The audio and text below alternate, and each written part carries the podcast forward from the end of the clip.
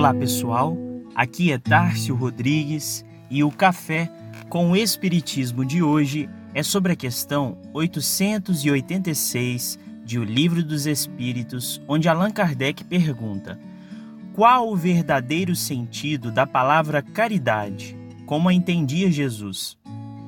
E obtém a resposta: benevolência para com todos, indulgência para as imperfeições dos outros, perdão das ofensas.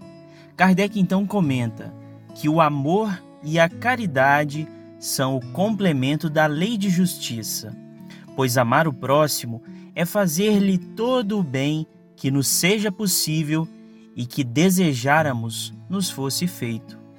Tal o sentido destas palavras de Jesus: Amai-vos uns aos outros como irmãos. A caridade, segundo Jesus, não se restringe à esmola, abrange todas as relações em que nos achamos com os nossos semelhantes, sejam eles nossos inferiores, nossos iguais ou nossos superiores.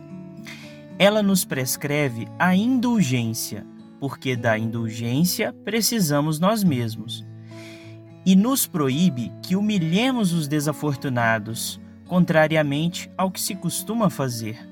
Apresente-se uma pessoa rica, e todas as atenções e deferências lhe são dispensadas. Se for pobre, toda a gente como que entende que não precisa preocupar-se com ela. No entanto, quanto mais lastimosa seja a sua posição, tanto maior cuidado devemos pôr em lhe não aumentarmos o infortúnio pela humilhação. O homem verdadeiramente bom procura elevar aos seus próprios olhos aquele que lhe é inferior, diminuindo a distância que os separa. A questão 886 de O Livro dos Espíritos, tanto quanto o capítulo 15 de O Evangelho segundo o Espiritismo, nos mostram que a base de tudo é a caridade enquanto o amor em movimento. Caridade que age, que busca amparar o infortunado e, principalmente, trabalhar para combater os infortúnios de todas as naturezas.